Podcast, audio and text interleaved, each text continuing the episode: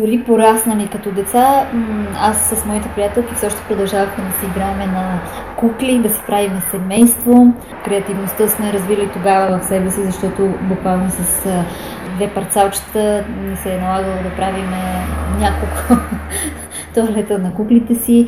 Всички деца имахме едно истинско детство.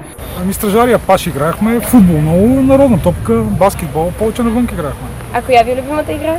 Скейт сме карали, ролери сме карали, но футбол може би най-много сме играли. Най-интересната и нестандартна игра, която се сещам сега и която младите хора сега в момента не знаят е кър. Играхме доста на креница и на гама. Значи сме имали любими игри, просто като ни писне едната, просто минаваме към друга. Или, или това или като събирахме повече де, де, деца, тогава имаше много деца, поне това да се похвалиме. Mm. Решавахме на момента какво да, да си играе. Има моменти, когато сме играли дори на дама с, с момичетата и сме ги биели. Моята най-любима игра от детството беше Монополи. Може много комерциално да звучи, но това е истината. Аз също бях фен на Монополите, особено на Дисни. Обаче също така много обичах да играя игра на думи. Просто се казваше игра на думи, нещо като скрабъл. Беше ми много любима.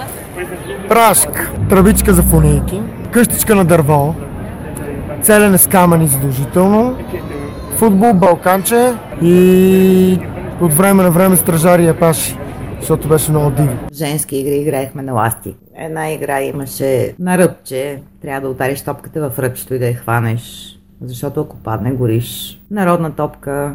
Трябва да оцелиш противника и да изгорят всички. Нямаше интернет, нямаше мобилни телефони.